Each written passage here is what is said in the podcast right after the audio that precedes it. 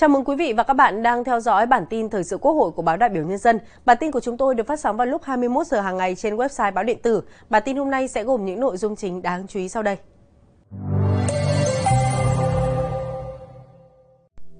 Chủ tịch Quốc hội Vương Đình Huệ tiếp tục chương trình làm việc tại Vương quốc Thái Lan. Phó Chủ tịch Thường trực Quốc hội Trần Thanh Mẫn dự phiên họp Tiểu ban Kinh tế Xã hội Đại hội 14. Phó Chủ tịch Quốc hội Thượng tướng Trần Quang Phương làm việc với quân khu 2 trưởng ban dân nguyện Dương Thanh Bình tiếp xúc cử tri tỉnh Cà Mau và một số nội dung quan trọng khác. Sau đây là nội dung chi tiết. Sáng mùng 8 tháng 12 tại thủ đô Bangkok, trong khuôn khổ chuyến thăm chính thức Thái Lan, Chủ tịch Quốc hội, giáo sư, tiến sĩ Vương Đình Huệ đã tới thăm và có bài phát biểu quan trọng tại Đại học Chulalongkorn, một trong những đại học danh tiếng và lâu đời nhất tại Thái Lan, có bề dày truyền thống hơn 100 năm nơi ươm mầm cho rất nhiều thế hệ tài năng của Thái Lan và nhiều quốc gia trên thế giới. Ngay sau phát biểu, Chủ tịch Quốc hội Vương Đình Huệ đã dành thời gian trao đổi với các chuyên gia, học giả và sinh viên về triển vọng quan hệ Việt Nam Thái Lan, trong đó có việc nâng cấp quan hệ hai nước, vai trò của Việt Nam và Thái Lan trong ASEAN và trong hợp tác tiểu vùng. Chủ tịch Quốc hội khẳng định với những thành tiệu đã đạt được và với vai trò của cả hai nước trong ASEAN trong một thế giới nhiều biến động như hiện nay, quan hệ Việt Nam Thái Lan đã chín mùi để hướng đến việc nâng cấp trong thời gian tới. Tương lai, tầm nhìn chúng ta đã có, quan trọng nhất là sự quyết tâm của chính phủ hai nước và nhân dân hai nước. Trong khuôn khổ chuyến thăm chính thức Thái Lan, sáng nay, Chủ tịch Quốc hội Vương Đình Huệ đã tiếp Chủ tịch Phòng Thương mại Thái Lan TTC Sanan Agubokuk và lãnh đạo các tập đoàn hàng đầu của Thái Lan trong nhiều lĩnh vực – đồng thời là những nhà đầu tư lớn đang hoạt động tại Việt Nam gồm Central Group, công ty Siam SCG, ngân hàng Casicon, Cabank, công ty Charoen Pokpan, CP, công ty WHA. Tại các cuộc tiếp, Chủ tịch Quốc hội nhấn mạnh Quốc hội, Chính phủ Việt Nam đang đẩy mạnh tổng giả soát để hoàn thiện hệ thống pháp luật theo hướng tạo thuận lợi nhất cho các nhà đầu tư trong và ngoài nước, trong đó có các nhà đầu tư Thái Lan trên tinh thần lập pháp kiến tạo phát triển, đặt người dân, doanh nghiệp vào vị trí trung tâm, không tạo thêm gánh nặng chi phí cho người dân và doanh nghiệp. Việt Nam luôn coi thành công của các doanh nghiệp nước ngoài đầu tư tại Việt Nam là thành công của chính Việt Nam.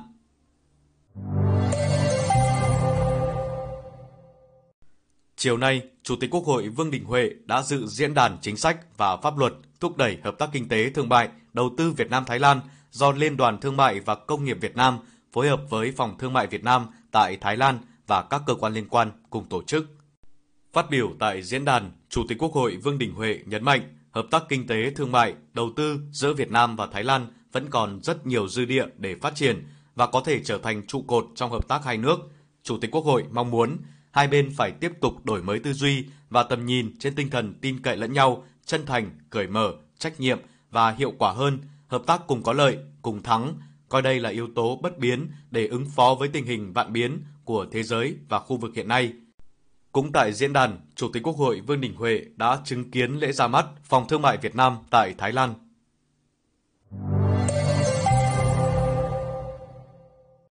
Chiều cùng ngày, Chủ tịch Quốc hội Vương Đình Huệ đã có cuộc hội kiến với Thủ tướng Thái Lan Sitha Thavisin.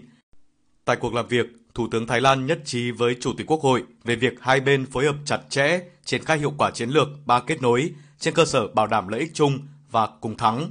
thúc đẩy hợp tác nhằm duy trì các chuỗi cung ứng hiện có và hình thành các chuỗi cung ứng mới có tính chiến lược, tạo ra những sản phẩm có giá trị gia tăng cao, kết nối giao thông và cơ sở hạ tầng, tăng thêm tần suất các chuyến bay, mở thêm các đường bay, kết nối các địa phương và điểm đến du lịch hai nước, tăng cường hợp tác du lịch, giao lưu nhân dân, tăng cường hợp tác kinh tế xanh, năng lượng sạch, chuyển đổi năng lượng công bằng nhằm thúc đẩy phát triển bền vững. Hai bên cũng nhất trí tiếp tục hợp tác chặt chẽ tại các tổ chức, diễn đàn quốc tế và khu vực, nhất là trong khuôn khổ Liên Hợp Quốc, ASEAN, tiểu vùng Mekong, tăng cường vai trò trung tâm của ASEAN,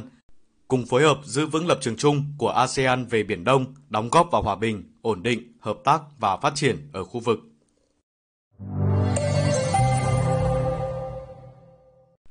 Tối mùng 8 tháng 12, tại thủ đô Bangkok, Chủ tịch Quốc hội Vương Đình Huệ và đoàn đại biểu cấp cao Quốc hội Việt Nam đã thăm gặp gỡ cán bộ, nhân viên Đại sứ quán Việt Nam tại Thái Lan. Chủ tịch Quốc hội đánh giá cao và cảm ơn đại sứ, cán bộ, nhân viên đại sứ quán và các cơ quan đại diện Việt Nam tại Thái Lan đã chuẩn bị tích cực, kỹ lưỡng, góp phần vào thành công của chuyến thăm, nêu rõ tiềm năng hợp tác giữa hai nước còn rất lớn, nhiệm vụ thời gian tới rất nặng nề. Chủ tịch Quốc hội nhấn mạnh, các cơ quan hữu quan của Việt Nam, trong đó có Đại sứ quán Việt Nam tại Thái Lan, cần tiếp tục nỗ lực chuẩn bị cho việc hướng tới nâng cấp quan hệ hai nước trong thời gian tới. Chủ tịch Quốc hội mong muốn đại sứ và tập thể cán bộ, nhân viên Đại sứ quán Việt Nam tại Thái Lan tiếp tục nỗ lực hoàn thành tốt các nhiệm vụ mà Đảng, Nhà nước và Chính phủ giao phó, phát huy hơn nữa những kết quả đã đạt được, góp phần phát triển quan hệ hai nước lên tầm cao mới.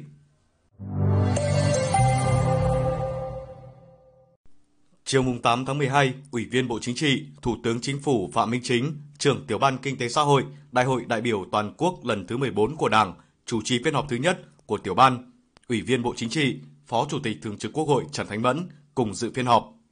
Phiên họp lần thứ nhất của Tiểu ban thảo luận, xem xét và thống nhất nhiều nội dung quan trọng, đó là việc xác định, hình thành các cơ quan, bộ phận giúp việc, dự kiến phân công các đồng chí tham gia các khối công việc, quyết định thành lập thường trực tiểu ban, tổ biên tập và bộ phận giúp việc, trao đổi thống nhất các quy chế làm việc của tiểu ban, tổ biên tập cũng như lộ trình, kế hoạch thực hiện các công việc, nhiệm vụ của tiểu ban.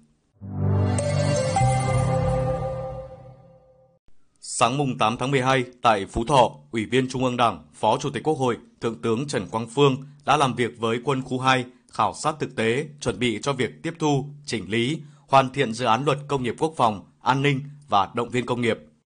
Đánh giá cao Bộ Tư lệnh Quân khu 2 đã thực hiện tốt các nhiệm vụ, đồng thời nhấn mạnh tầm quan trọng của dự án luật công nghiệp quốc phòng, an ninh và động viên công nghiệp. Phó Chủ tịch Quốc hội đề nghị Quân khu 2 cần tiếp tục nghiên cứu, đóng góp, đề xuất ý kiến để xây dựng nền công nghiệp quốc phòng chủ động, độc lập, tự lực, tự cường, lưỡng dụng, hiện đại, trở thành mũi nhọn của ngành công nghiệp, vừa có tính đặc thù, vừa có tính vượt trội, song phải bảo đảm tính thống nhất trong hệ thống pháp luật, nhất là những vấn đề liên quan xuất phát từ thực tiễn hoạt động công nghiệp quốc phòng, an ninh và động viên công nghiệp. Trước đó, Phó Chủ tịch Quốc hội, Thượng tướng Trần Quang Phương và đoàn công tác đã dâng hương, dâng hoa tại nhà tưởng niệm Chủ tịch Hồ Chí Minh tại quân khu 2. Sáng nay, đại biểu Quốc hội, Ủy viên Ban chấp hành Trung ương Đảng, Ủy viên Ủy ban Thường vụ Quốc hội, Trưởng ban dân nguyện Dương Thanh Bình và đại biểu Ủy viên Ủy ban Tài chính và Ngân sách của Quốc hội Nguyễn Duy Thanh có buổi tiếp xúc cử tri tại xã Hòa Mỹ, huyện Cái Nước, tỉnh Cà Mau. Lắng nghe các ý kiến phản ánh của cử tri, các đại biểu Quốc hội bày tỏ đoàn đại biểu Quốc hội tỉnh mong muốn tiếp tục nhận được ý kiến, nguyện vọng chính đáng của bà con để trình lên Quốc hội, kịp thời có những quyết sách phù hợp với thực tiễn đời sống xã hội.